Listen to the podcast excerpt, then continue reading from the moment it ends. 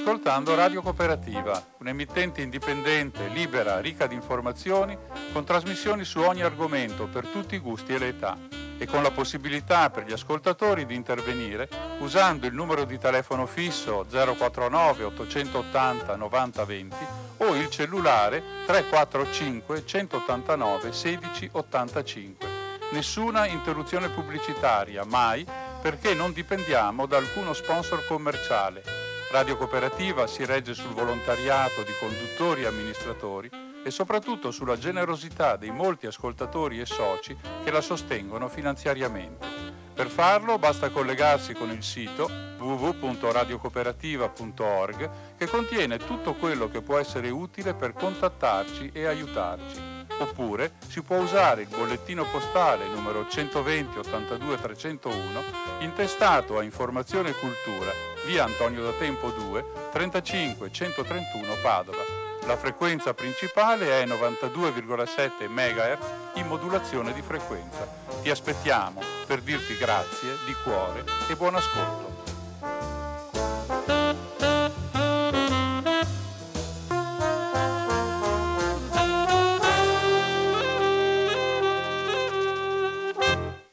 Buona serata da Umberto che comincia oggi, eh, venerdì 25 di settembre del 2020 inizia una nuova trasmissione e anche una nuova stagione della, della rubrica quindicinale cinematografica Cinema 2. Va in onda tutti i venerdì dalle 19.15 alle 20.45. Questa puntata sarà quasi interamente dedicata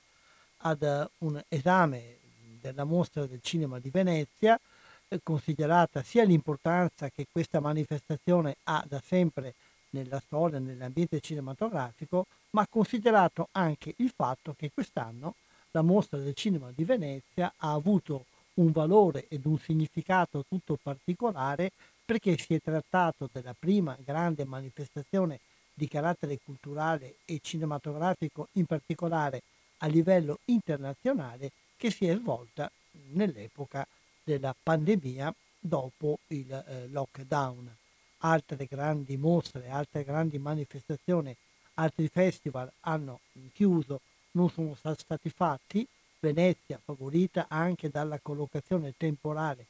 in autunno, eh, Venezia invece mh, eh, si è svolta. E quindi ne parliamo un pochettino, proprio sottolineando il fatto che è un segno di ripresa, un segno di incoraggiamento il fatto che si sia svolta e il fatto che si sia svolta correttamente è già un grande segnale ed una grande vittoria. Un grande segnale ed una grande spinta per il mondo del cinema, eh, anche se eh, dopo la riapertura che comincia a essere sempre più intensa delle sale, poi eh, nel Padovano, a Padova e anche nei dintorni del Veneto, da quello che ho visto, pare che più o meno in questa settimana le, tutte le sale eh, principali almeno hanno riaperto con il programma intero oppure con una programmazione ancora particolare. È un inizio faticoso perché eh, il weekend eh, precedente ha um, registrato,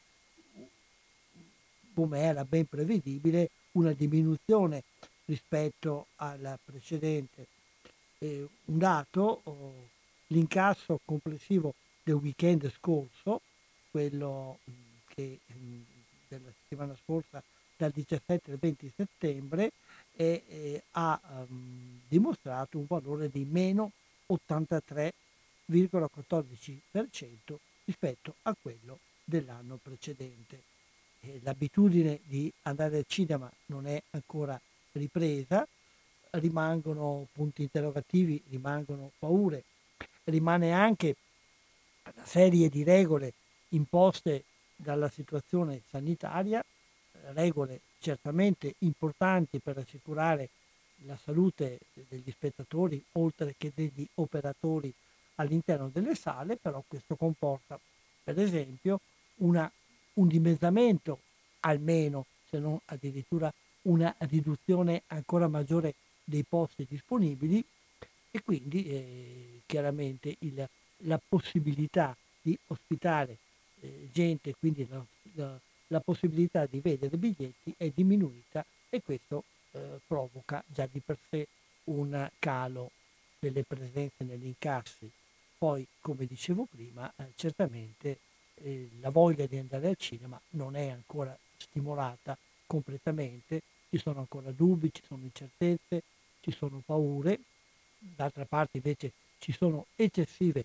familiarità ed eccessive imprudenze. Finita la stagione estiva che ha visto dei buoni risultati all'aperto, adesso di tornare al chiuso può provocare delle difficoltà. In più ci aggiungiamo che fortunatamente per certi versi la stagione meteorologica è stata fino allo scorso weekend molto bella, molto piacevole e anche questo era un incentivo in meno ad andarsi a chiudere in una sala. Altro elemento che favorisce una diminuzione è il fatto che mancano molti film. Eh, arrivano subito i film italiani o alcuni film importanti da Venezia, eh, i film stranieri continuano a latitare, i blockbuster, i grandi film internazionali eh, non arrivano ancora in Italia per scelta della distribuzione internazionale che prima di muovere un film vuole avere aperto un mercato a livello mondiale e non si fossilizza soltanto sul mercato italiano, quindi mancano anche grandi titoli di grande appetibilità, almeno spettacolare, a livello internazionale e anche questo, anche questo provoca delle reticenze da parte degli ascoltatori. Comunque gli operatori del mondo del cinema eh, insistono, tengono duro e vogliono continuare ad offrire questa possibilità di eh, divertimento, di incontro, di cultura e di sogno che è il cinema e di offrirlo nelle sale e come dicevo prima la mostra del cinema di Venezia ha offerto un grande eh, esempio eh, del fatto che c'è ancora voglia di cinema e il cinema, il cinema inteso cinema nella sala, ha ancora molte cose da offrire. Quindi questa è stata forse la più importante eh, cosa da sottolineare, il fatto che la mostra si è fatta, eh, gli, eh, i responsabili hanno dimostrato una grande capacità, una grande serietà organizzativa, eh, divisione dei posti, controllo della temperatura, oltre che il controllo eh, per la sicurezza, controllo che, del distanziamento sociale, introduzione della necessità di prenotare in modo di assicurare il distanziamento, eh, rigorosa osservanza della regola di tenere la mascherina anche all'aperto in tutta l'area della mostra e c'erano continuamente dei, degli steward, degli incaricati del personale che sollecitavano coloro che la mascherina non ce l'avevano di indossarla, questo anche durante le proiezioni. Se uno si tirava giù la mascherina sul naso o addirittura se la toglieva, arrivava subito la maschera che continuamente faceva il eh, controllo della sala, arrivava con molta gentilezza ma anche con molta fermezza invitare a, a riutilizzarla. Ehm, poi si potrebbe discutere, casomai lo faremo un'altra volta, su se sia possibile o meno eh, tenere la mascherina per tutta la durata della proiezione. Io ce l'ho fatta anche quando il film durava 4 ore e 3 quarti, come nel caso di un film di cui spero di riuscire a parlare in questa trasmissione. Eh, non risulta che nessuno sia morto di, di mascherina, purtroppo invece risulta che molti sono morti per il virus contro il quale la mascherina dovrebbe essere un deterrente. Ritorniamo adesso a parlare, al di là degli aspetti organizzativi e di attualità, della mostra come, come contenuto, come organizzazione, come eh, realtà vitale. C'era molta meno gente, eh, certamente rispetto agli anni scorsi, eh, comunque eh, si parla di un 5.000 più di 5.000 accreditati e, ehm, e, di un numero anche abbastanza consistente di, mh, di pubblico pagante, pubblico pagante, di pubblico che veniva alle singole proiezioni. C'è stata una diminuzione di circa un 40% almeno eh, per tutti i due tipi di pubblico, accreditati oppure estemporanei, quindi certamente una grossa riduzione. Però la gente c'era, la gente è venuta, bisogna tener conto anche che molte parti del mondo sono chiuse, è impossibile eh, partire e viaggiare da molte parti del mondo e questo ha inciso ovviamente anche per quanto riguarda la rappresentatività internazionale delle opere. Erano molte cinematografie non erano rappresentate, soprattutto era molto poco rappresentata la cinematografia americana, sia America del Nord che America del Sud, però comunque il pacchetto eh, dell'offerta conteneva almeno una, faceva riferimento a, almeno ad una cinquantina di cinematografie internazionali, che non è poco. Eh, e poi il fatto che mancassero i grossi blockbuster eh, le proposte delle grosse case internazionali, soprattutto americane, ha sollecitato il pubblico ed anche gli accreditati a dare un po', un po più di attenzione di quello che forse facevano negli anni scorsi ai film di cinematografie poco conosciute, c'era molta Asia, Medio Oriente e mh, mm, un po' di più del solito anche l'Africa, una cinematografia, un continente la cui cinematografia praticamente è quasi sconosciuta, eh, almeno da noi, mm, un po' di Australia, quindi eh, rappresentanti di cinematografie che fanno meno, eh, eh, meno chiasso, che sono meno conosciute da noi, all'interno delle quali a volte si sono viste delle cose molto belle. E veniamo quindi alla qualità dei film, direi che rispetto agli anni scorsi la qualità è, secondo me è rimasta sui livelli eh, degli ultimi anni, una buona qualità media, eh, sono stati pochi quei film dopo la visione dei quali ti chiedevi ma come hanno fatto ad arrivare ad una, ad una festival internazionale del cinema? Queste opere, ogni anno ce n'erano anche in passato parecchie e quest'anno direi che ce ne sono state alcune, però oh, non, eh, non, molte. Sto parlando naturalmente del, di quello che io ho visto perché eh, sono riuscito a vedere una cinquantina di film, la proposta, il programma ne prevedeva molti di più. Eh, d'altra parte il dono dell'ubiquità non lo si può avere, quindi bisogna fare una scelta eh, nel programma. Io parlo, parlo di quello che sono riuscito a vedere. La qualità media era più che accettabile, mancavano forse le grandi punte, i grandi exploit, i grandi, diciamo, se non proprio capolavori, film che ti convincono assolutamente fino in fondo. Eh, per esempio l'anno scorso c'era Roma che poi ha vinto il Leone d'Oro e, e molti altri premi. Ehm, quest'anno una cosa del genere non c'è stata. Un'altra cosa, c'è stata una maggiore eh, rappresentatività dell'Italia, mm, era anche logico, viste, viste tutte le ristrettezze, e il fatto che mh, mm, erano in preparazione ed erano stati ultimati alcuni film eh, di artisti eh, significativi e quindi c'è stato un po' più di Italia del solito, addirittura l'Italia ha avuto l'onore della preapertura e dell'apertura, eh, ne parleremo dopo, e mh, mm, c'è stata anche una grande rappresentatività dell'universo femminile,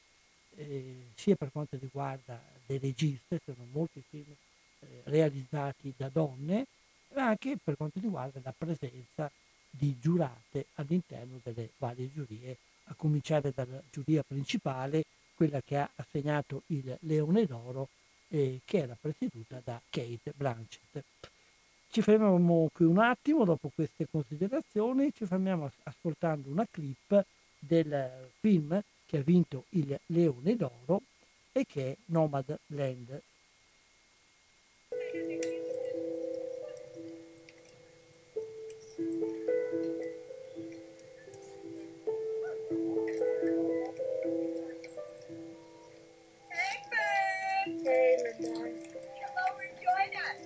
just could take a walk. Be back soon.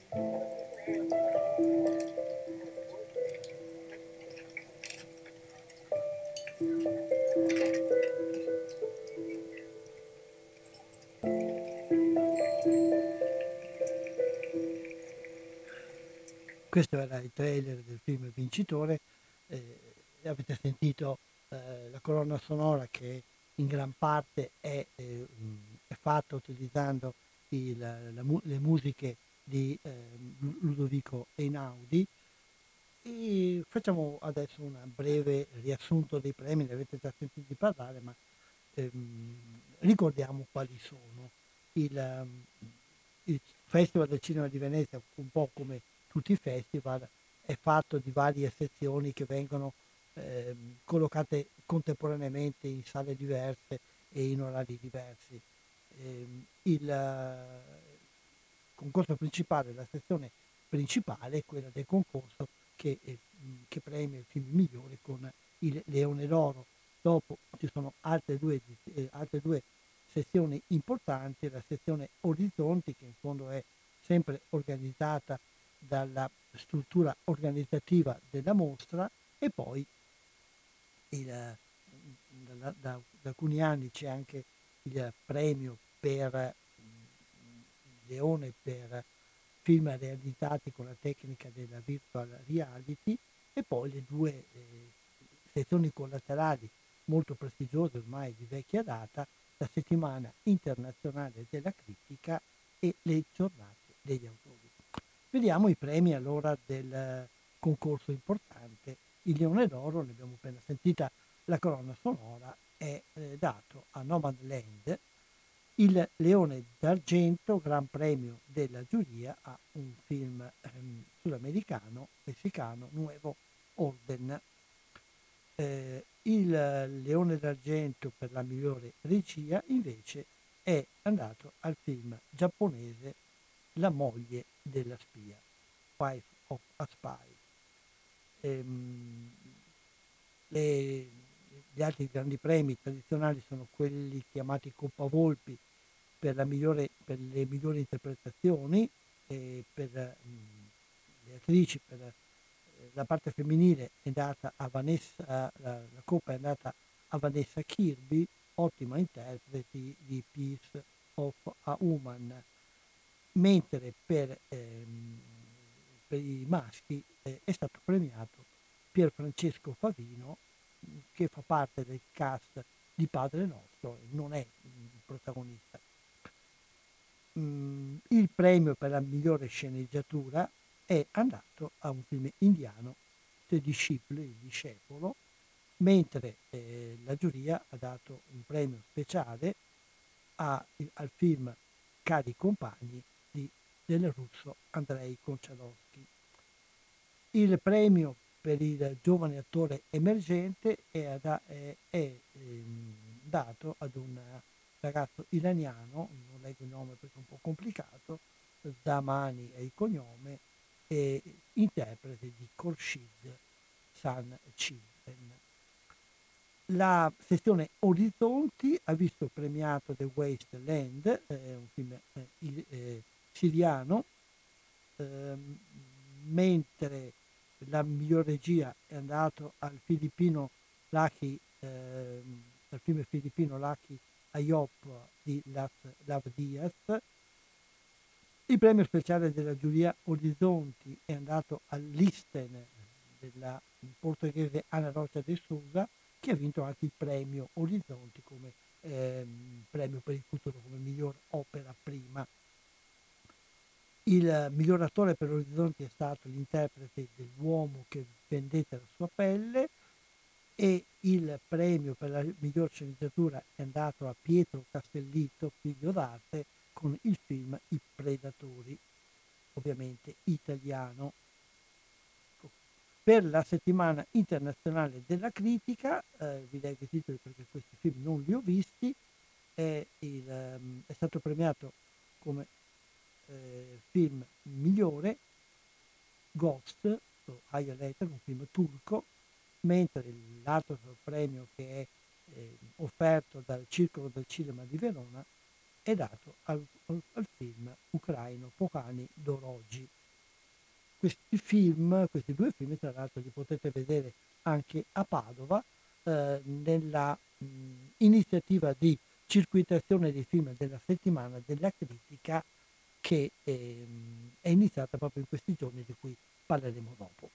E adesso vediamo un attimo a, a, le mie considerazioni. Vi ho letto i premi, leggendoli sono stato obiettivo, non ho dato nessuna valutazione e adesso vorrei cominciare a darne qualcuna, però prima eh, facciamo una uh, breve pausa con un altro, um, un altro trailer e vediamo se è Piece of a Woman è stato premiato con la Coppa Volpi femminile. That's a good horn. Ooh. The power. Rawr. Anita was so jealous. Oh my goodness. Who cares what Anita thinks? Fuck her. What, does, what does it matter? It doesn't matter. It's just. It doesn't matter at all. That's what matters right there. Look at that thing. oh my god.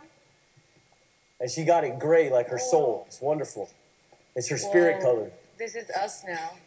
Yeah, it is. Yeah, that's what matters right there. Cloth seats matter. Oh. Seat heaters matter. Ovviamente in lingua originale inglese perché il film non è ancora pronto per l'edizione italiana, certamente arriverà poi, eh, ve- vediamo se ho tempo anche, vi do delle indicazioni di film che sono già in sala e di quelli che arriveranno entro un certo tempo, qualcuno arriverà anche nelle piattaforme e non nelle sale. Vediamo ai premi, allora le mie personali valutazioni. Il, eh, sempre ricordando quello che dicevo prima come premessa, c'è il fatto che eh, la qualità media era abbastanza buona, eh, molto più che accettabile. E qui- cosa vuol dire questo? Vuol dire che film che avrebbero potuto vincere questo o quel premio, ce n'erano tanti, più o meno a pari merito, e certamente la mh, selezione poteva essere difficile. E Nomadland, eh, vi dicevo anche tra l'altro, scusate, vi dicevo che non ci sono stati grandi picchi, forse Nomadland è, è il film che più si è avvicinato ad essere un film diverso dagli altri. Non perché fosse un film certamente migliore, è un film ben fatto, eh, soprattutto merita eh, l'ottima recitazione di, eh, Mac- di Francis McNormand, eh, merita anche la capacità della giovane regista di origine cinese però eh, statunitense nel,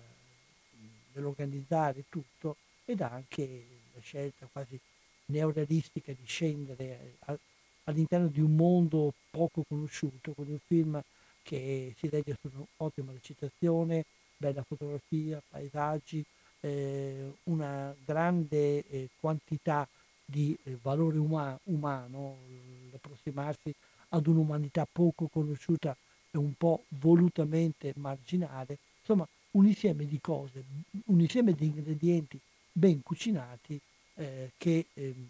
certamente fanno meritare il premio. Poteva essere assegnato anche a qualcun altro, sì, però eh, mh, francamente eh, io mh,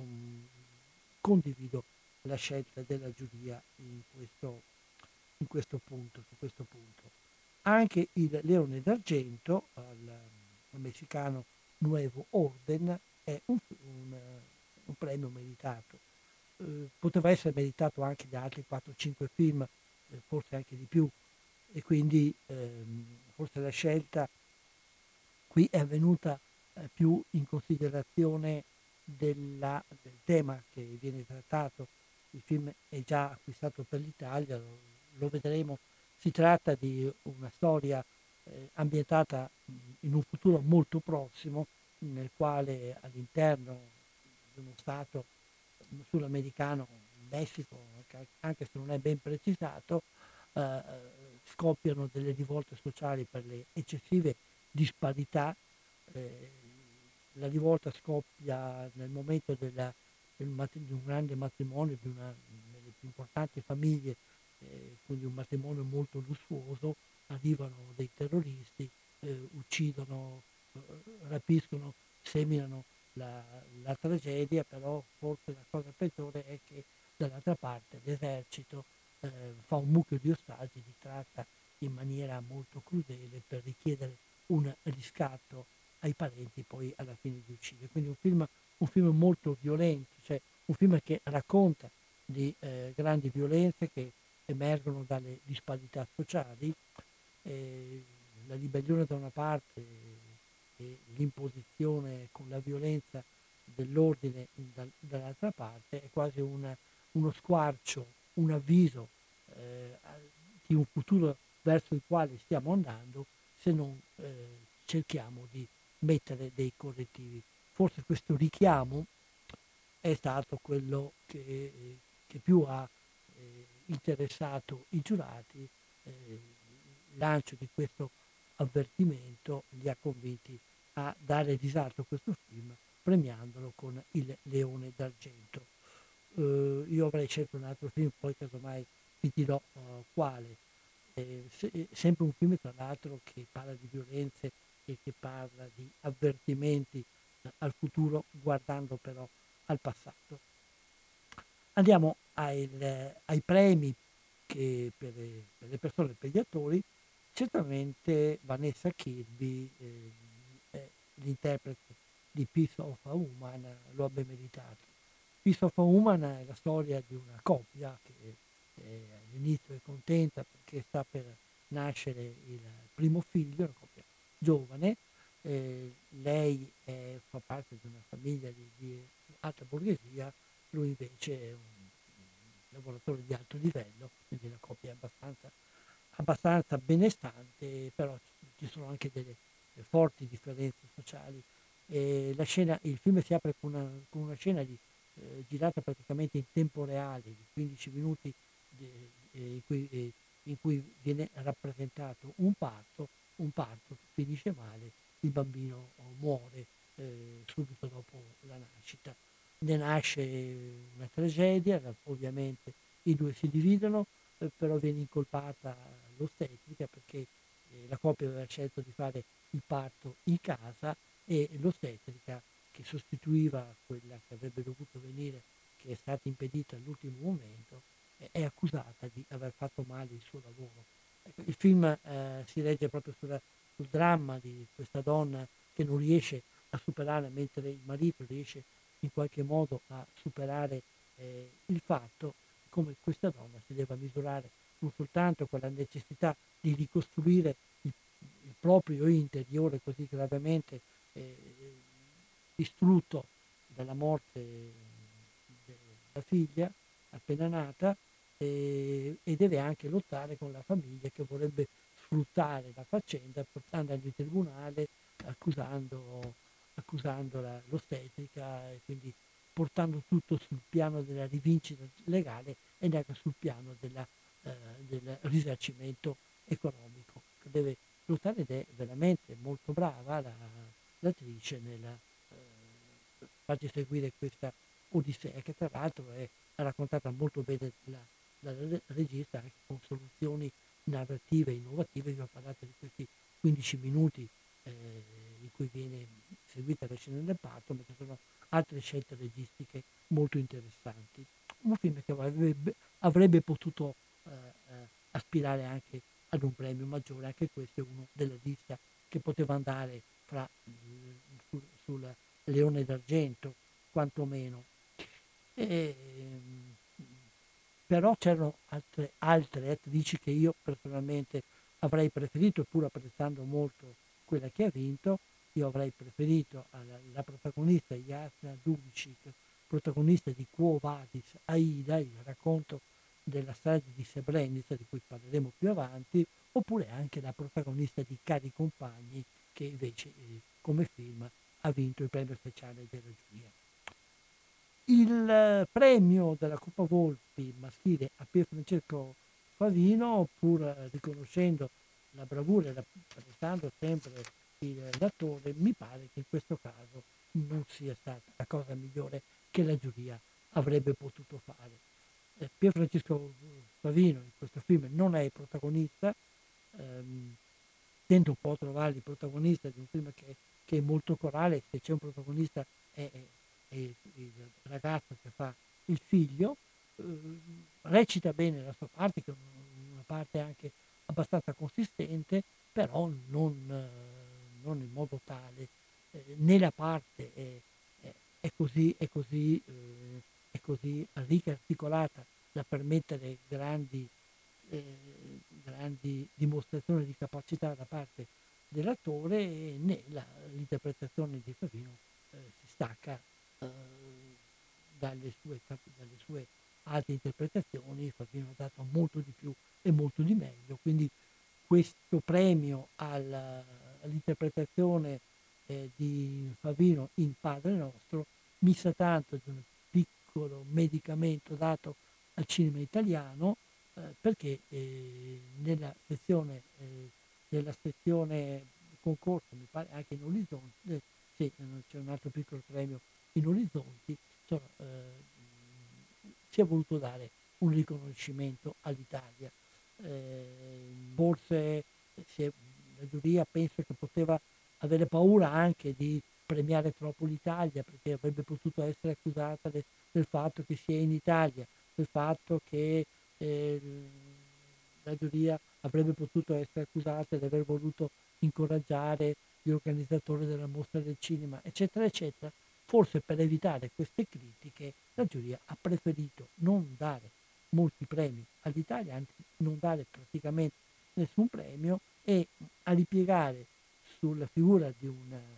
uh, attore ben conosciuto, ben stimato e ben stimabile per dare un premio uh, che perlomeno avrebbe potuto um, suscitare ed ha di fatto suscitato critiche di scontento come sto facendo io, ma non critiche di piaggeria o cose del genere.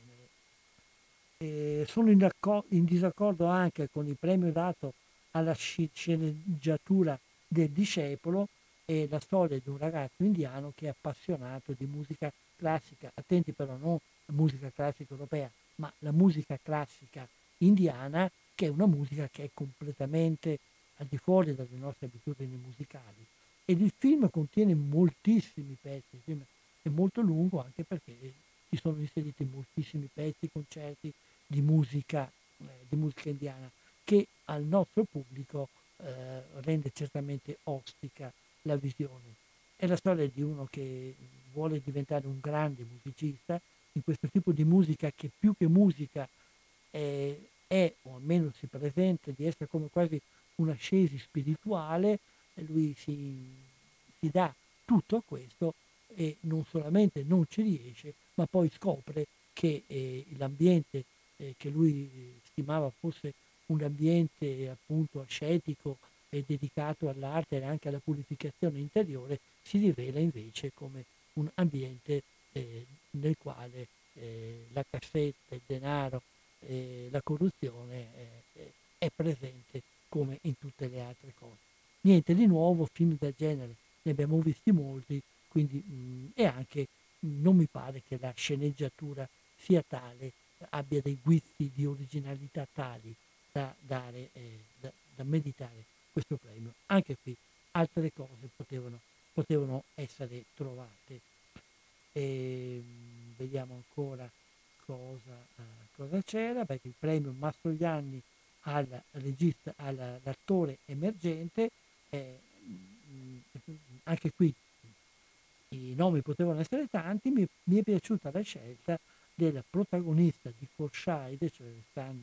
ehm, eh, è la storia di, siamo in Iran, è la storia di un uh, gruppo di ragazzi eh, sbandati, eh, qui film anche i toni di una forte denuncia so- sociale dello sfruttamento del lavoro minorile, i quali vivono di piccoli furtarelli, sono abbandonati dai genitori oppure hanno genitori in gravi difficoltà e vengono sfruttati da, da una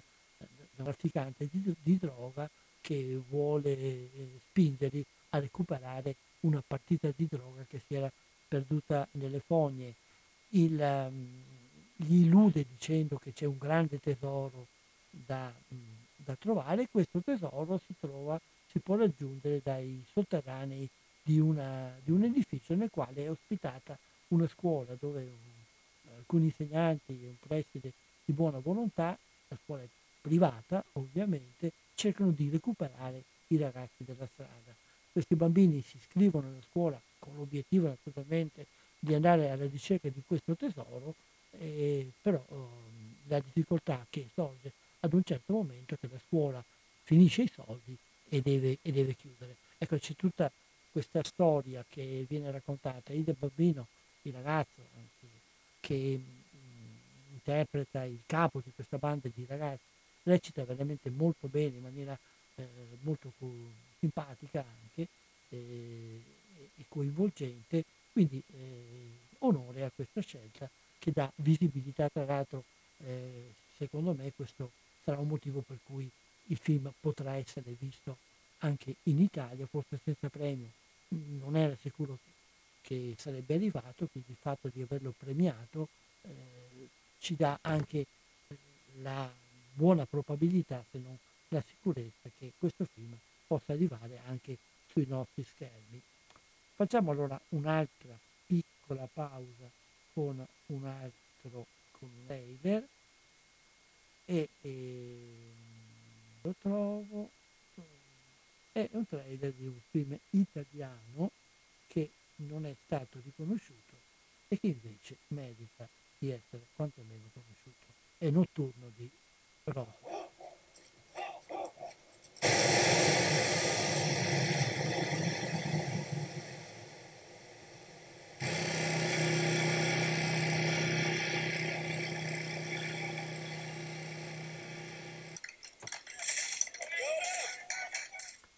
Si tratta, come avete sentito, di rumori di fondo. Il film è un documentario. Francesco Rosi ha già vinto a Venezia ed anche a Berlino con i suoi documentari molto, eh, molto particolari. Questa volta il,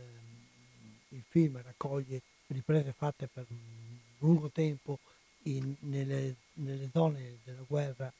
del, dell'Iris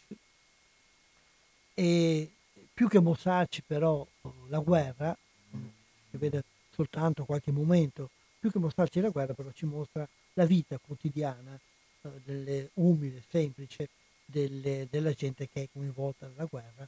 con un inserto molto toccante di una telefonata di una donna rapita dall'ISIS che telefona alla mamma per eh,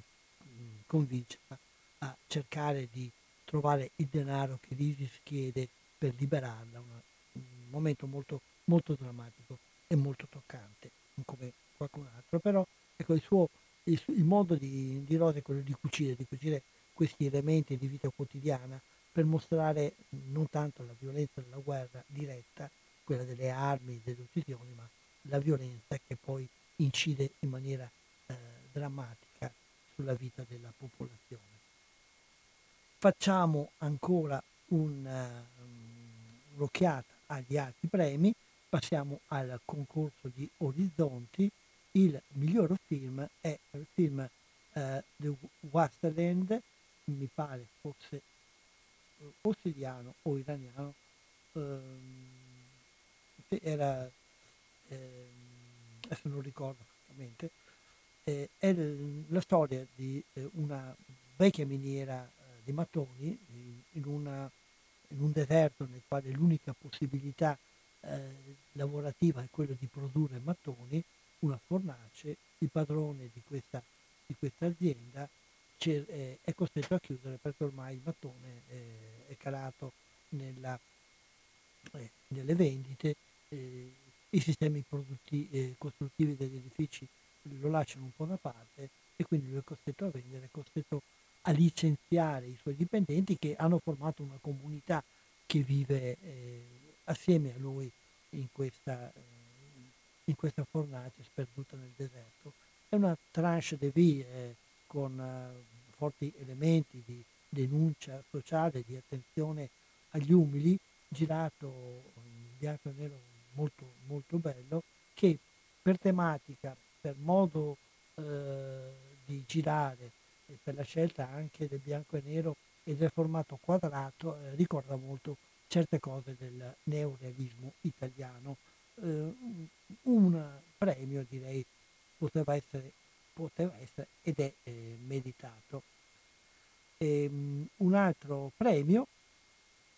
eh, che io condivido è il doppio premio che ha vinto il film Listen. Eh, ha vinto il premio speciale della giuria e anche il premio Opera Prima. E la, la, eh, la, regista è Anna Rocha de Souza ed è una portoghese. Il film eh, racconta la storia di due giovani, una coppia eh, portoghese emigrata a Londra, quindi il film è ambientato tutto in Inghilterra e eh, la coppia ha due figli, un figlio piccolo ed una bambina di età di scuola elementare che è sordomuta. I due non hanno lavoro, la madre s- fa lavoretti, il padre non si capisce bene eh, cosa faccia, eh, sono eh, probabilmente, si intuisce che escono da situazioni eh, particolarmente difficili e ehm, i, i servizi sociali eh, li hanno sotto il loro controllo e mh, ad un certo momento entrano in casa e portano via i figli pu- accusando i genitori di essere incapaci, essere impossibilitati a- ad educarli, a mantenerli. E, ecco, tutto il film è la ricerca dei- di questi due giovani, di, soprattutto della madre, di, di, di ritrovare i figli. I figli però non vengono ridati e il film mette l'accento anche sulla ehm, crudeltà e sulla insensatezza della legge inglese in questo campo che affida subito i ragazzi alla, a- all'adozione ed anche li divide perché il bambino piccolo, carino, viene subito adottato mentre la bambina eh, sordomuta non è voluta da nessuno. Eh, I genitori eh, ricevono l'aiuto di un'associazione di volontariato ehm, che cerca di aiutare appunto le coppie che si trovano in questa situazione ed organizza per loro una specie di fuga, una specie di, rapi- di rapimento del, del ragazzo che è stato adottato, non era un ragazzo piccolo, era un ragazzo ormai eh, grandicello, quasi di età delle medie, e, e il film eh, eh, poi procede verso, eh, verso questo tentativo di liberazione. Il, um, un bel film, veramente fatto molto bene, recitato molto bene, un film che ricorda molto i film di Ken Loach, anzi, anzi anche se non è proprio lo stile di Ken Loach, ma uno stile abbastanza asciutto, netto, ehm, della rappresentazione della realtà, con una forte carica di denuncia sociale, ma una forte carica anche di affetto umano, con altro, eh, il tema della maternità, il tema del rapporto fra genitori e figli è stato molto presente in, in questa mostra. Abbiamo già incontrato due o tre titoli parlandone, parlando finora di questo, ne vedremo anche degli altri. Poi vediamo ancora i premi di Orizzonti, il, eh, il miglior interprete è, è il, eh, l'attore siriano che ha interpretato un film originale della storia The Man Who Sold His Skin, l'uomo che ha venduto la sua pelle, è la storia di, un, di una coppia, di eh, giovani innamoratissimi tra di loro, però il ragazzo in un momento di esuberanza eh, ha la malavventura di dire delle frasi che suonano come una, un'accusa, una critica al, al regime autoritario di Assad e allora è costretto a fuggire all'estero e abbandonare quindi la sua, la sua amata. Fugge a Bruxelles e eh, la ragazza eh, sola viene costretta dalla famiglia a sposare un giovane in carriera che andrà a fare il diplomatico proprio a Bruxelles. Il giovane a Bruxelles, eh, dopo, dopo, aver cercato di mantenersi con vari espedienti, alla fine mh, viene eh, raggiunto e viene avvicinato da un uh, famoso artista avanguardista provocatorio. Difatti il giovane era appassionato di arte e, e cercava di imbucarsi a tutte le inaugurazioni eh, di, di, gallerie o di mostre di arte, un po' per mangiare qualcosa di fresco, un po' perché eh, effettivamente è appassionato eh, di questo tipo di cose. Questo, questo famoso eh, pittore, scultore, artista comunque lo avvicina e gli propone di diventare un quadro vivente. Lui eh, gli fa dei tatuaggi sulla schiena che sono un'opera d'arte, quindi lui girerà in tutte le mostre del mondo come opera d'arte vivente. È un film eh, chiaramente che eh, una, contiene una serie di accuse su un certo mondo dell'arte, ma anche eh, temi molto pro- profondi del, rapporto fra arte e vita, ma soprattutto del rapporto di dipendenza fra padrone e servo, il tema della libertà, il tema della denuncia sociale, il tema soprattutto anche della denuncia politica. Le cose eh, si metteranno male quando il, eh, il diplomatico eh,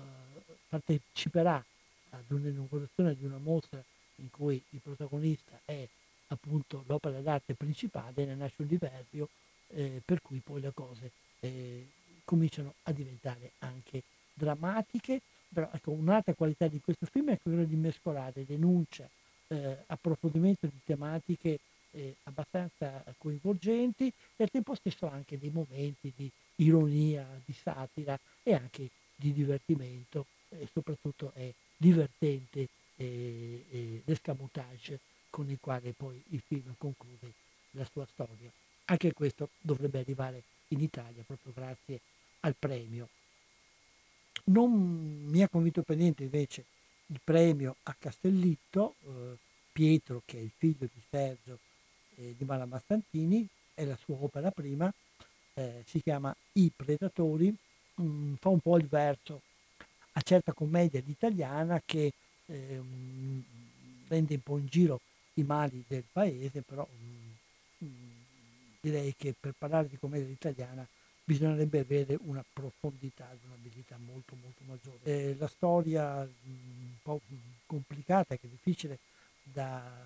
da ricostruire perché è un film abbastanza corale, siamo in termini di, di famiglia, cioè il confronto per varie cas- casualità fra una famiglia alto borghese e una famiglia di eh, mezzi, eh, di mezzi box eh, camorristi, incontro e scontro fra questi. Eh, ci sono molti spunti, eh, sono, è una minestra con tanta roba dentro, però è, eh, le dosi non sono ben selezionate ed è, il minestrone risulta eh, pieno di velleità, eh, pieno di, di, molte, di, molta volontà, eh, ma con scarso raggiungimento degli obiettivi. E forse mi meraviglia il fatto che abbia vinto il premio per la sceneggiatura, un film che secondo me trova proprio nella mancanza di una sceneggiatura adeguata eh, quel nervo che avrebbe potuto coagulare insieme tutte le cose che invece non sono state adeguatamente coagulate. Quindi due premi abbiamo visto in questi principali concorsi d'Italia, tutti e due premi sui quali io mi eh, consento di aliciare fortemente il naso. Comunque per fare un'altra pausa dovrei avere il trailer anche di questo film e ve l'ho fatto sentire. È finito il punico. Oh. E allora che c'è? Pasta alla norma e il vitello tonnato. Mm. E come faccio a capire senza aprirlo qual è quello con la pasta e qual è quello col vitello? Su quello col, col vitello tonnato ho scritto vitello tonnato, su quello con eh, la pasta alla norma ho scritto pasta alla norma. Mm, sembra che idea straordinaria. E potevi anche semplicemente scrivere pasta su quella della pasta e io capivo che l'altro era quello col vitello. Sì. Eh. Ritorniamo allora a vedere, i, a commentare i premi di Orizzonti. E un premio alla regia, eh, grande regista filippino Lav Diaz, con un film che forse il premio più un premio alla carriera. Lav Diaz è un regista che eh, parla del, delle difficoltà della, della sua terra,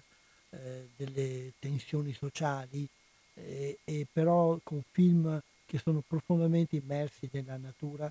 una regia che ormai ha,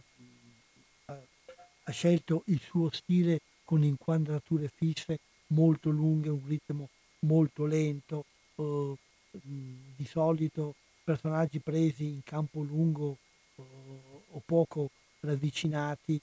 e, quindi eh, film, sono film anche difficili da vedere, soprattutto se ci aggiungiamo, come in questo caso, la scelta del bianco e nero, bellissima fotografia tra l'altro,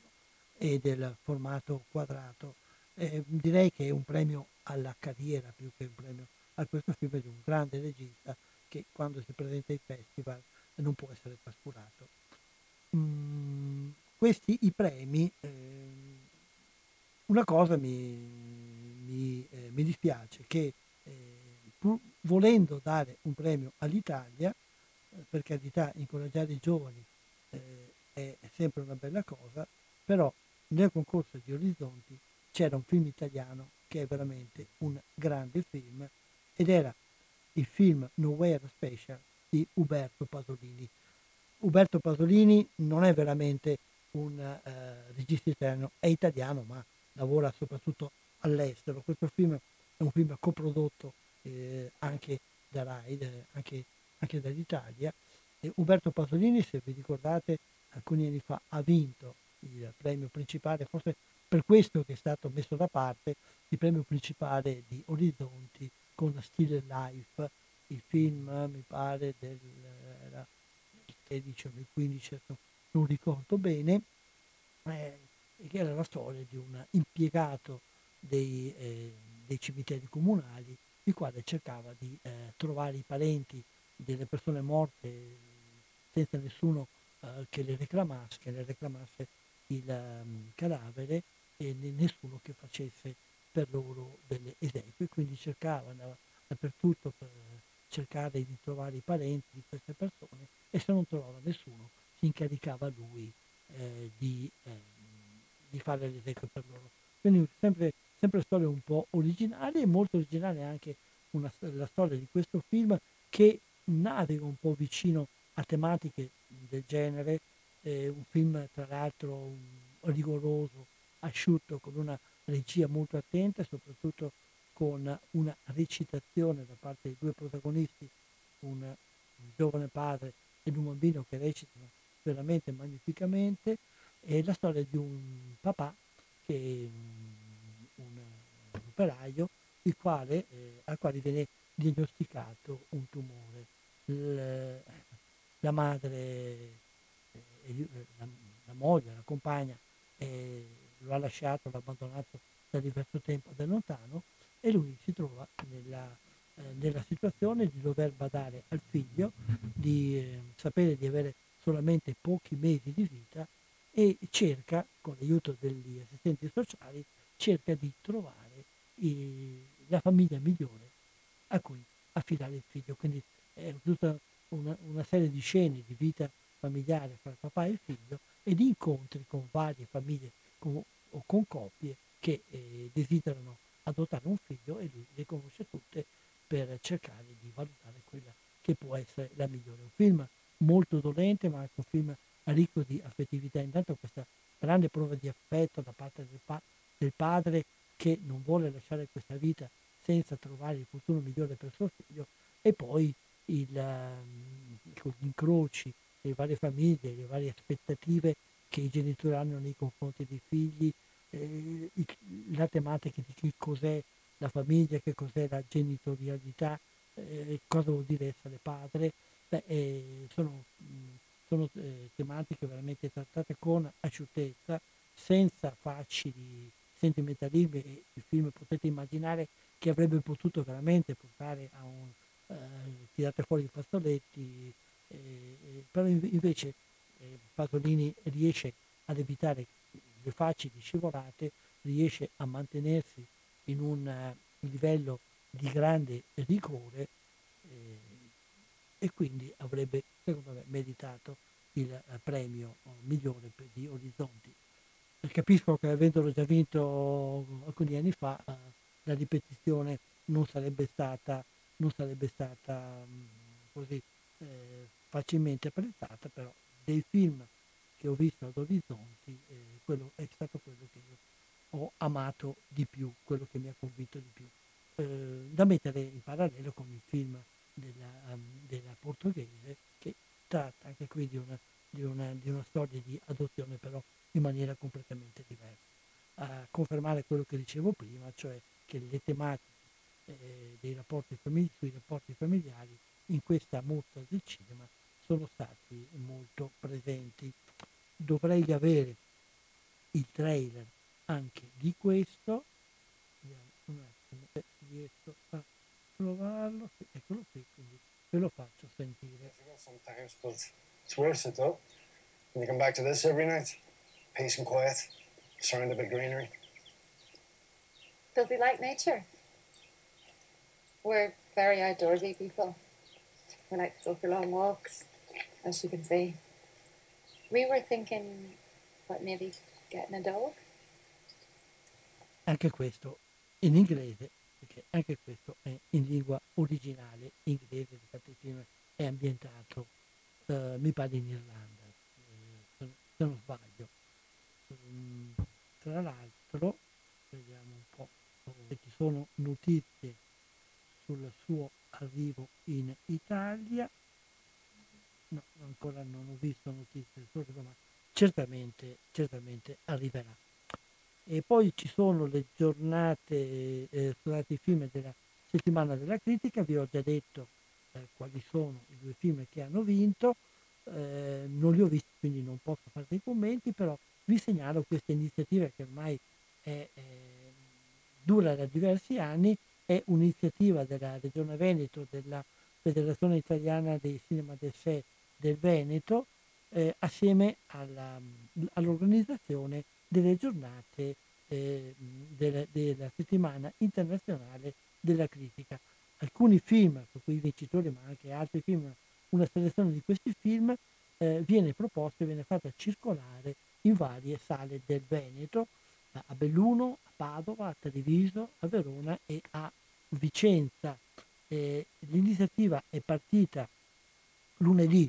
scorso, lunedì 21, a Belluno eh, mh, e sarà eh, poi delle, delle,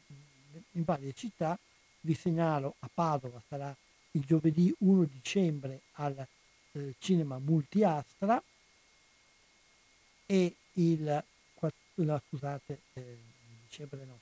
il primo di ottobre al Multiastra e mercoledì 14 ottobre al Cinema Esperia. A Treviso sarà il 29 al Multiedera, a Verona al Pindemonte il 28 e il, eh, il 28 di settembre e il 5 di eh, ottobre e a Vicenza al Cinema Odeon lunedì 5 di ottobre. Ecco, um, l'ingresso è gratuito, ogni serata eh, comporta la proiezione di solito di due film accompagnati da due cortometraggi perché anche i, cortome- eh, anche i cortometraggi erano oggetto di concorso eh, a Orizzonti, eh, dove c'è la possibilità gli organizzatori cercano di portare in sala anche i registi, soprattutto i registi dei cortometraggi, perché i lungometraggi sono quasi tutti eh, di autori che non sono italiani, tranne, tranne alcuni, per esempio eh, l'autore di, di, un cortometraggio che, Zombie che è Giorgio Diritti, grande, un grande regista italiano. Al, a Padova il 18 ehm, potrete eh, vedere Le Mosche, eh, premio alla miglior, regia con il regista in sala e 50 balene eh, con una ret- retrospettiva nota italiana di eh, Carlo Mazzacurati. A, sempre a Padova il 14 di, di, di ottobre al Cinema Esperia eh, sempre Zombie di Giorgio Diritti con eh, i due film premiati e un altro, un altro corto italiano a Camora di eh, Emanuela Mazzupappa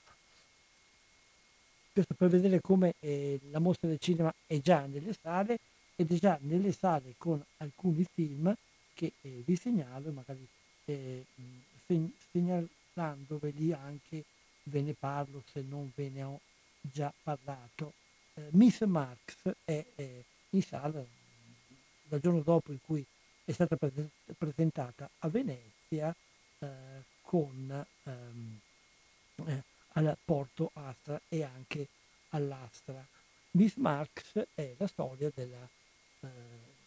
raccontata da Susanna Nicchiarelli, è la storia della, di una delle figlie, Eleonora, la più famosa, e più conosciuta delle figlie del, del filosofo Carlo Marx, e racconta un po' la storia di questa donna che ha diviso la sua vita, almeno così come appare sul film, fra l'impegno politico a favore soprattutto delle donne, ma a favore anche degli operai, degli emarginati, con, con una grande passione amorosa per un uomo che invece in fondo la sfrutta. Eh, il film si avvale di una forte ricostruzione, di un'ottima interpretazione, di un'ottima ricostruzione anche psicologica della personalità della protagonista, molto lo han, molti lo hanno amato, io l'ho apprezzato però non l'ho amato, anche perché eh, il film, eh, nel film prevale soprattutto l'attenzione all'elemento personale, individuale, psicologico, storia di passione amorosa, anche molto borghese se volete, che coinvolge la donna e viene, e viene solamente accennata sullo sfondo eh, con qualche discorso, con qualche fotografia poi di, di moti rivoluzionari certamente successivi, eh, invece la parte sociale eh, della vita. Comunque ben fatto, un film che si vede molto volentieri, una bella storia, eh, con uno squarcio anche sulla ricostruzione d'epoca e un'ottima interpretazione. Qualcuno ha avanzato eh, il nome della protagonista come eh, candidata alla Coppa Volpi, ci, ci sarebbe stata, nonostante tutto. Altro film che già possiamo vedere in sala è naturalmente Padre Nostro, che potete vedere a Padova ma anche in altre città, Padre Nostro eh, che ha visto il premio a Pier Francesco Favino eh, per eh, il miglior interprete, è la storia di un bambino, in fondo, non tanto del padre, che è figlio di un commissario di polizia al tempo, eh, eh della, al tempo della, del terrorismo, il quale subisce un attentato e mm, nell'attentato viene rimasto ucciso uno degli attentatori. E così un tentativo di rivedere la storia della, degli anni di piombo, però non eh, dall'occhio dei grandi, dall'occhio della cronaca, ma eh, dalla visuale di un bambino, anzi di alcuni bambini, perché questo bambino si incontra con un ragazzo che invece è, è, è il figlio di, uno, eh, di, un, terror, di un, terrorista. Ecco, ecco, fra, il film è un po' sospeso fra sogno e realtà, non si sa fino a che punto eh, racconti una storia, fino a che punto eh, faccia eh, evolvere i sogni del protagonista, però il, um, è raccontato bene, ben fatto, ben recitato e soprattutto porta uh, lo sguardo ad un'epoca storica uh, uh, di cui si continua a parlare ancora, però non tanto per quello che, che vale, per quello che comporta i suoi significati politici, storici, ma soprattutto i, suoi significati umani cosa voleva dire per i bambini, per, per le famiglie, eh, quella storia di violenza, e il film cerca di, di raccontarci un po' di contestazione manieristica, un po' di eh, eh, volpi perduti, però eh, mai banalità, mai banale, in effetti. Quindi film eh, certamente da vedere. Come è certamente da vedere anche questo film, secondo me è un film che avrebbe meritato di più, però mh, non è molto appetibile, facilmente appetibile dal punto di vista ehm, spettacolare, è il film di, di Emma Dante, Le sorelle Macaluso. Eh, deriva da una pièce teatrale della stessa regista molto, eh, che ha avuto molto successo in tutto il mondo e dalla storia di alcune ragazze eh, che vanno dalla, dalla preadolescenza fino a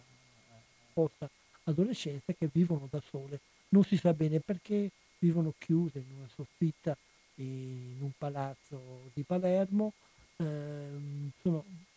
non hanno i genitori, si mantengono noleggiando colombi, quindi allevando colombi e noleggiandoli eh, per i matrimoni, per fare i voli durante i matrimoni. Sono proiettate eh, verso la vita in maniera, in maniera, molto positiva, solo che eh, un giorno di, vanno al mare e al mare succede una tragedia. E il film poi le riprende tutte qua, tutte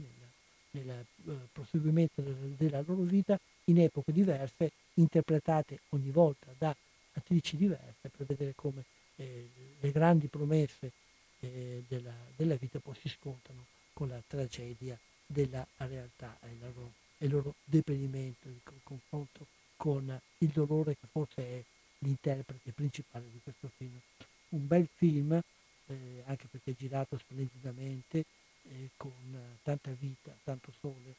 forse qualche eccessivo compiacimento stilistico, però può essere facilmente perdonato. Un film eh, da vedere non così sotto gamba, ma da vedere attentamente. E il tempo sta volgendo al termine, quindi eh, avrei anche tante altre cose da dirvi, quindi mh, mm, vediamo di mh, mm, rimanere sui film che possiamo già vedere in questo tempo. So, ehm, beh, potreste già vedere l'ottimo documentario su Paolo Conte, un documentario ben fatto eh, sulla vita e sull'opera del poeta con interventi di, di famosi personaggi del mondo della cultura e dello spettacolo. Poi vediamo ancora, c'è Non odiare, un altro film che per altri, gli altri due film italiani cerco di, eh, di, parlarvi, Non odiare, il film con eh, una, mh, Alessandro, eh, scusate, eh, ho bisogno di un attimo di riordinare le idee, Alessandro Gasman, eh, è la storia di un medico che eh, casualmente un giorno eh, assiste ad un uh, incidente stradale in una strada deserta, subito si precipita a curare eh, la persona dentro la macchina, eh, gravemente ferita, comincia a eh, stabilizzarlo per bloccare l'emorragia, però si accorge nel curarlo che quest'uomo ha una tatuata, una svastica in varie parti del corpo e certamente un neonazista. Il medico, che invece è ebreo, eh, a un certo punto si trova, eh, si trova eh, sconcertato da questo e decide di non continuare l'operazione di stabilizzazione e di aspettare che arrivi l'ambulanza che nel frattempo ha già chiamato, però non avendo stabilizzato, non avendo impedito eh, l'emorragia, il, l'uomo muore. A questo punto il medico è pieno di rimorsi e per cercare di superare questi rimorsi eh, prende informazioni sulla famiglia e vede che la famiglia, eh, che l'uomo morto era il padre, l'unico sostegno di eh, due figli, una figlia poco grandicella ed un figlio eh, ancora in età adolescenziale, anche lui eh, pieno di ideali neonazisti e cerca allora il medico di, di aiutare economicamente questa famiglia e assume come, eh, come, come cameriera, come serva la, la ragazza, eh, intrecciando però questa famiglia eh, una storia complessa, con, articolata. Um, ci sono alcune cose forse di troppo, certe linee narrative che non si fondono bene, però eh, il film è un'ottima riflessione sul tema della nascita della, della violenza, dell'odio e di come si possa cercare di, eh, di, superarlo. Sempre in tema di violenza e di odio, un bel film italiano, Spacca Pietre, che è mh, stato presentato, mi pare, alle giornate degli autori, che eh, dovrebbe arrivare a Padova entro ottobre, da quel che ho, che ho saputo, la, una storia che è ambientata negli ambienti del caporalato, c'è una, una,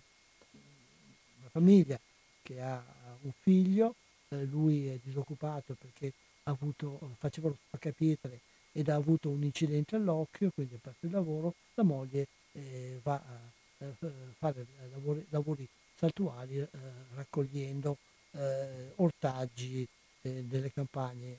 da, sotto il controllo del, cap- del caporalato. La moglie all'inizio del film la moglie muore improvvisamente, quindi il padre eh, deve cercare di trovare un lavoro e lo trova anche lui andando assieme al figlio a lavorare nei campi come eh, sotto, sotto, il comando di, del caporalato e di un imprenditore privo, imprenditore di proprietà del terriero eh, privo di scrupoli. Il film racconta in maniera anche dura e aperta la, la drammaticità di questa situazione e con un finale anche abbastanza forte. Ecco, forse eh, questa durezza del finale eh, renderà un po' ostica la visione che invece avrebbe potuto coinvolgere facilmente anche un pubblico più giovane. direi che se sempre altre cose vi parlo di due film divertenti. E, e il primo è La Mosca, eh, La Mosca, la storia di due sbandati, eh, surreale, e due sbandati i quali ehm, trovano eh, nel bagagliaio di una macchina rubata trovano una mosca gigantesca, enorme, e non ne prendono paura ma pensano di utilizzarla come per, per uh, organizzare dei furti e per, eh, per fare soldi. E da questo nascono tutta una serie di peripezie molto divertenti, un film che si vede molto volentieri, certamente arriverà in Italia, non perdetelo perché è veramente un film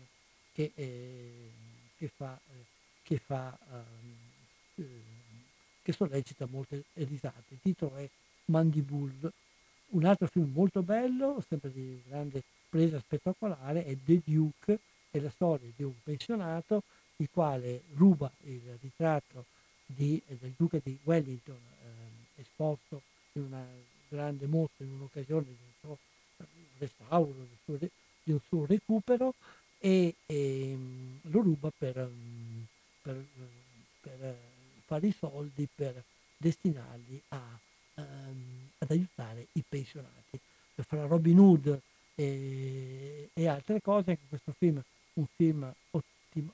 ottimamente divertente, non è, è, è un miscuglio di dramma e di divertimento, sarà forse uno dei grandi, eh, dei grandi risultati eh, di, di, pubblico della stagione in cui verrà fatto arrivare. E mi fermo qui sulle considerazioni riguardo alla mostra del cinema di Venezia, citandovi due cose, due altre cose, il film di apertura e il film di chiusura che hanno la caratteristica di essere entrambi, ehm, entrambi ehm, girati a Venezia. Il film di pre-apertura, non quello di apertura che è ufficiale, che è Lacci, di cui parleremo purtroppo un'altra volta, il film di pre-apertura Molecole di Andrea Segre, ho cercato anche di intervistare, però purtroppo in questi giorni è impegnato nella preparazione di un nuovo film, quindi non siamo riusciti a concordare la, l'intervista, è uh, un film che eh, Andrea Segre ha girato durante i tempi della pandemia. Era uh, a Venezia per preparare un altro lavoro, però uh, si è trovato bloccato nella pandemia, allora ha preso la macchina ed ha girato con l'aiuto di altre persone la Venezia, la Venezia della pandemia, una Venezia originale. Ma nel film non c'è un documentario sulla Venezia della pandemia, ma c'è un discorso con se stesso, con la memoria del passato, la riscoperta della città, la riscoperta anche eh, della sua famiglia, eh, soprattutto del suo rapporto col padre ed anche di una, di una, riflessione generale sulla vita. Speriamo di poterne parlare eh, prossimamente con lui, magari per la prossima, per la prossima puntata di, di questa trasmissione, ehm, perché eh, è un film che eh, merita interesse, non è un è un documentario, eh, è già nelle sale, eh, lo, lo, potete già vedere in questi giorni. Eh, è eh, Venezia, ambientato a Venezia anche il film di chiusura, eh, Lasciami andare, però è un film eh, di, di tutt'altro genere, una storia un po', un po fan, fantastica e che dall'altra parte si legge anche sulla pittura, sull'ambientazione in una Venezia, poi tra l'altro ripresa durante la grande acqua alta della, eh, della, dell'anno scorso, quindi che gioca un po' anche su certi stereotipi e anche nella storia abbastanza, abbastanza scontati. Invece ehm, vorrei concludere questa trasmissione ehm, facendovi ascoltare l'intervista con l'autore di un film che esce, è uscito eh, il weekend scorso a Padova e che è dedicato, non è stato presentato a Venezia, però il film è dedicato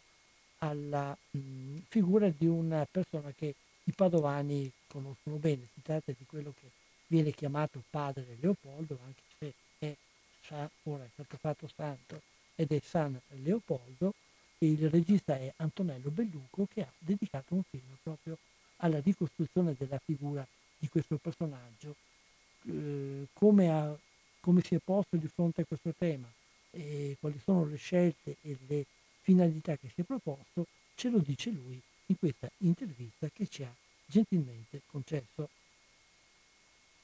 Al telefono il regista padovano Antonello Belluco, buongiorno e grazie, buongiorno e a grazie, tutti voi. Grazie di aver accettato questo nostro invito, così cortesemente ha accettato per parlare del suo ultimo film che è uscito proprio in questi giorni nelle sale e che è On My Shoulder, sulle mie spalle, che è dedicato ad una persona che i padovani perlomeno conoscono molto bene. Intanto come è nato questo film? Ma è una cosa più che altro affettiva, familiare. Dopo il film su Sant'Antonio perché avevo un legame mio piccolo da bambino. Leopoldo l'ho avuto sempre presente dato che abitavo proprio in via dei Cappuccini a ridosso del, del convento. E mia nonna slovena, eh, lei era fiumana, era molto legata a questo frate croato. E ricordo che da bambino spesso andavo al convento dei frati dove avevano un pozzo e in questo pozzo illuminato sul fondo buttavo la monetina che mi davano e quindi ho questo ricordo di questo ambiente dei frati cappuccini che era vivo soprattutto in mia nonna e provvedeva così a, tenere, a, farmi tenere in tasca quello che era l'immagine di Leopoldo e dietro c'era un pezzetto del, del suo saio. È logico che avendo fatto un film almeno logico per me, su Sant'Antonio, desideravo così completare. Mi ero ripromesso onestamente di non fare più altri film sui santi, perché è sempre una, un problema abbastanza ostico e difficile raccontare la santità di una persona, perché la santità spesso viene interpretata in una forma molto così immaginifica, no? fatta di, di miracoli, di luci, cose diciamo poco reali, no? Infatti in Antonio, guerriero di Dio, non c'era un miracolo, sì c'è stato quando lui si è messo a parlare ai pesci e solamente con una ripresa dall'alto lo spettatore vedeva che aveva i pesci attorno a lui, ma non certo i catari che stavano ad ascoltarlo sulla spiaggia. Così Leopoldo non potevo e avevo una grande difficoltà nel raccontarlo perché a differenza di Antonio che dal Portogallo è andato in Africa, poi ad Assisi, poi in Francia, poi a Roma, poi a Padova, insomma era sempre in movimento, padre Leopoldo ha passato la sua vita in un confessionale, quindi per il cinema raccontare un uomo che è rimasto ad ascoltare le parole degli altri in un confessionale era certo per me un, problema, però comunque volevo raccontarlo. E allora leggendo la sua storia ho scoperto che c'è stata una persona, padre di famiglia, marito, che eh, negli anni 20 voleva suicidarsi perché la sua azienda stava andando diciamo, in disgrazia e quindi non ce la faceva più a vivere. Questa cosa ovviamente è capitata un secolo fa, mi riportò quando iniziai a pensare a Leopoldo a quante croce bianche ci sono state qui nel Veneto e non solo nel Veneto di persone che visto il lavoro crollare si sono suicidate lasciando famiglie, figli, mogli, amici, parenti e questa cosa mi colpì anche perché quattro anni fa eravamo ancora nel pieno di una crisi economica. Poi è arrivato il Covid che diciamo è stato ancora un, un momento peggiore. E quindi comunque già allora pensavo a questo parallelismo, una storia che non era solamente far conoscere padre Leopoldo, perché è un frate conosciuto soprattutto dai padovani, è vero che Papa Francesco lo ha voluto nel 2016 nel Giubileo della Misericordia con Padre Pio nell'ostensione a San Pietro, però eh, rimane sempre una figura molto molto marginale, di santità ce ne sono tante, anche sconosciute all'interno delle quattro mura di, di chissà quante case. E allora eh, Leopoldo ho voluto associarlo a questa storia una storia che non era limitata alla padovanità, ma eh, rientrava in un'ottica di universalità, un riconoscersi all'interno di alcuni personaggi e di far sì che Leopoldo diventasse l'uomo raccontato dalle vite degli altri protagonisti. Eh, difatti nel suo film c'è questa alternanza tra la dimensione personale del santo e la coralità di una città che c'è attorno. Io ho preso per esempio una famiglia e in questa famiglia ho voluto inserire all'interno dei personaggi, ho inserito la moglie che è un medico e quindi legato alla scienza, però desiderosa di riuscire a capire che cosa sia il sacro, perché davanti a ad un microscopio si accorge che ognuno di noi all'interno del proprio corpo è pieno di altri corpi che vivono indipendentemente dalla nostra volontà. Quindi questi miliardi e miliardi e miliardi di corpi che vivono indipendentemente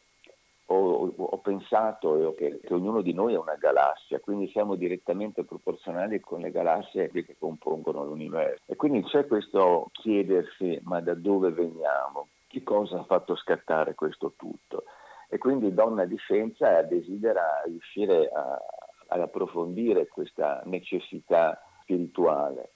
come il padre di Andrea, il protagonista, è anche lui un affarista legato al denaro, mentre la madre, interpretata da Tarin Power, che è venuta a mancare un paio di mesi fa, lei è molto devota a Leopoldo e trova in lui un grande conforto. Così pure l'antagonista del film, perché ogni film ha bisogno di un antagonista, anche questa con degli obiettivi molto oggettivi e legati alla vita, anche lei alla fine trova una dimensione che non avrebbe mai pensato di trovare. Quindi questi personaggi, personaggi che ognuno di noi può identificarsi nella, nella loro vita, vanno a raccontare Leopoldo. È un processo inverso, non biografico, ma è un processo legato alle vite degli altri che innalzano, grazie a loro, il suo intervento, il suo inserirsi in queste vite e in questo modo anche a raccontarsi un film un po' diciamo inversamente proporzionale da quello che è di solito un film eh, legato alla biografia di una persona. Mi pare che lei si chieda un personaggio che praticamente, come diceva lei, ha avuto una vita molto tranquilla, molto nascosta, però è ancora vivo nella memoria di Padovani. Secondo lei perché la sua figura è riuscita così ad incidere nella vita della città? Allora, abbiamo fatto anche delle interviste, le ha realizzate Stefano Balbo, eh, io l'ho anche accompagnato per conoscere un po' queste esperienze di coloro i quali lo avevano conosciuto, conosciuto da bambino e quindi anche i loro genitori ne erano legati. Si è tramandata questa storia di, di disponibilità nei confronti del perdono, della misericordia. Cioè Leopoldo era rimproverato dai suoi confratelli perché veniva considerato di manica larga, invece perché sulle mie spalle? Perché la gente che andava da lui li accoglieva come un padre con i propri figli, qualsiasi cosa faccia un figlio, il padre avrà sempre la porta della propria casa aperta. E quindi lui aveva questa, questo atteggiamento, cioè lui lasciava le porte aperte con Dio, lasciava le porte aperte al perdono, al, al rendersi vicino diciamo anche alla miseria umana, perché tutti quanti consideriamo la vita e la conquista dell'oggettività materiale, poi alla fine ci rendiamo conto che, che tutto quanto uh, va a morire. Quindi Leopoldo si ritrova ad essere stato un uomo eh, eh, disponibile all'ascolto del dolore intimo delle persone e dando a loro anche il perdono e la speranza. Lui addirittura diceva che lui avrebbe preso sulle sue spalle questo dolore dell'animo, che avrebbe provveduto lui a consegnarlo a Dio. Credo che non sia stato facile trovare l'attore giusto che lo interpretava. Beh, infatti all'inizio non sapevo, tanto perché Leopoldo era piccolino, era alto 1,37 m, 1,38 m. Io ho, ho, assistito anche alla ricognizione del suo corpo, è venuto sempre qualche anno fa, c'era l'equipe eh, medica per lo studio appunto del corpo e noi che eravamo lì attorno a documentare questo evento. Devo dire che questa esperienza diretta mi ha permesso anche così di, di conoscere fisicamente la, la, la figura di, di, Leopoldo e per trovare un attore altrettanto piccolo con quelle caratteristiche appunto. E io ho cercato a destra e a sinistra ma non, non riuscivo a trovarlo. Poi casualmente mi sono ritrovato a rivedere alcune scene del mio film Antonio Guerriero di Dio e alla fine del film c'è il frate Folco e lo avevamo truccato metà avanzata. E vedendo, eh, rivedendolo sullo schermo mi sono, mi sono, detto eccolo qua padre Leopoldo perché con questa barba lunga cioè, l'ho visto identico, l'ho visto uguale, Paolo De Vite ricordo che di lavori ne ha fatti tanti e gli chiesi e gli proposi la parte e lui da quel momento si fece crescere la barba, pur essendo già lui piccolo di persona, comunque molte volte l'ho costretto ad abbassarsi ancora di più.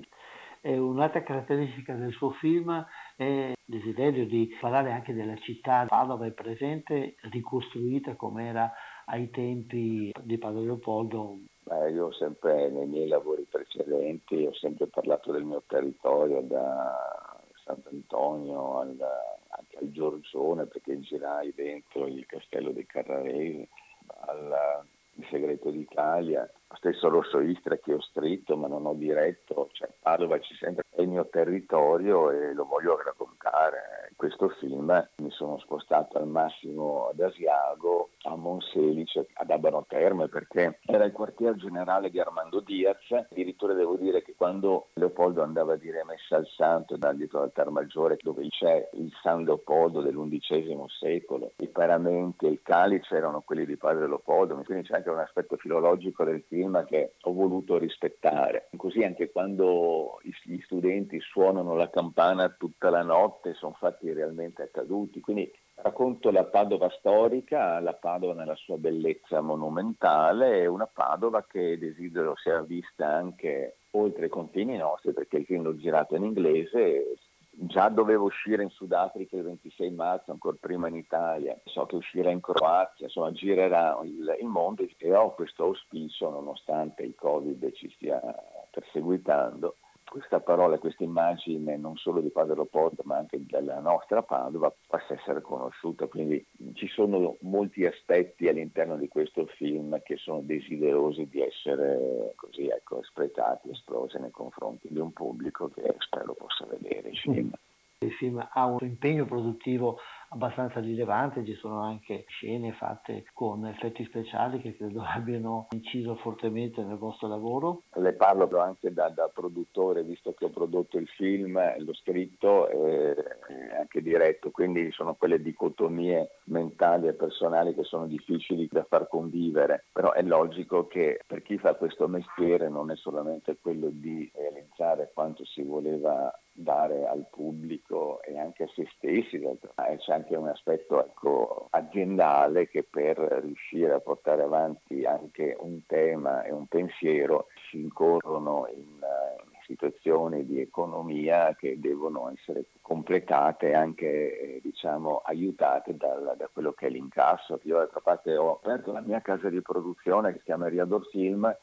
l'ho fatto perché desidero raccontare le cose che mi sono care, anche se questo era un mio desiderio lento e difficile, eh, però l'ho fatto fortemente con l'intento di portare avanti i temi a me cari. Allora, speriamo che mm, dia soddisfazioni agli spettatori e anche a colui che l'ha fatto, ovviamente. Grazie della sua disponibilità e a risentirci. Grazie a voi. Una prossima occasione. Buona giornata. Grazie Marco. a voi, buona giornata a tutti.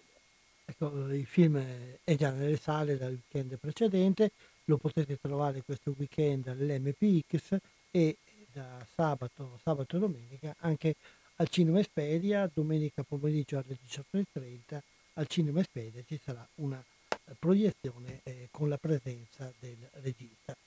Detto questo direi che siamo un po' alla fine del tempo, avrei voluto parlarvi almeno di un altro paio di film Vice Venezia che meritano di essere ricordati, ehm, ne parleremo più avanti nelle prossime, nelle prossime trasmissioni, magari recuperando un po' di spazio per la mostra del cinema o comunque eh, parlando quando i film usciranno perché si tratta di eh, alcuni film che eh, certamente potremo vedere sugli schermi. Sempre con l'augurio che mh, questa stagione cinematografica proceda perché oggi abbiamo riaperto la nuova stagione di Cinema 2 è partita da poco anche la nuova stagione cinematografica dopo il lockdown. Speriamo che eh, recrudescenza a cui stiamo assistendo ultimamente del virus ci trovi ancora prudenti e forti come siamo stati nel passato per riuscire a poter continuare eh, la vita normale, continuare anche ad andare al cinema con tutti i limiti, forse con più timidezza eh, del solito, però sempre per continuare a godere di questa fabbrica di sogni che e non può non essere è una parte importante della nostra vita. Con questo abbiamo concluso eh, la, la trasmissione di oggi. vediamo se riesco a recuperare i trailer di Sulle mie spalle, il film di cui ci ha appena parlato il suo regista e con questo ascolto vi do l'appuntamento alla prossima, alla prossima puntata, ringrazio tutti dell'ascolto e mh, vi auguro una ottima serata con i programmi di Radio Cooperativa. Scusate, ho sbagliato. Forte sin da bambino. Pensavo che se Dio ci fosse, mi avrebbe aspettato dietro quella porta della notte.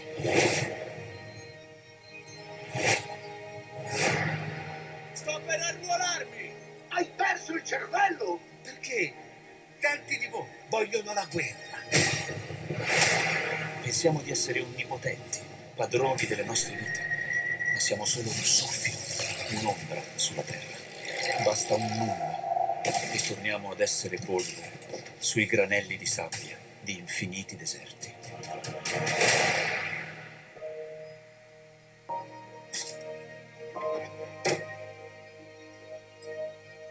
La tua coscienza troverà la via. Se le pene d'amore fossero una reazione chimica, si potrebbe usare la stessa chimica per guarirle. Dio, lui è il miglior chimico che io conosca.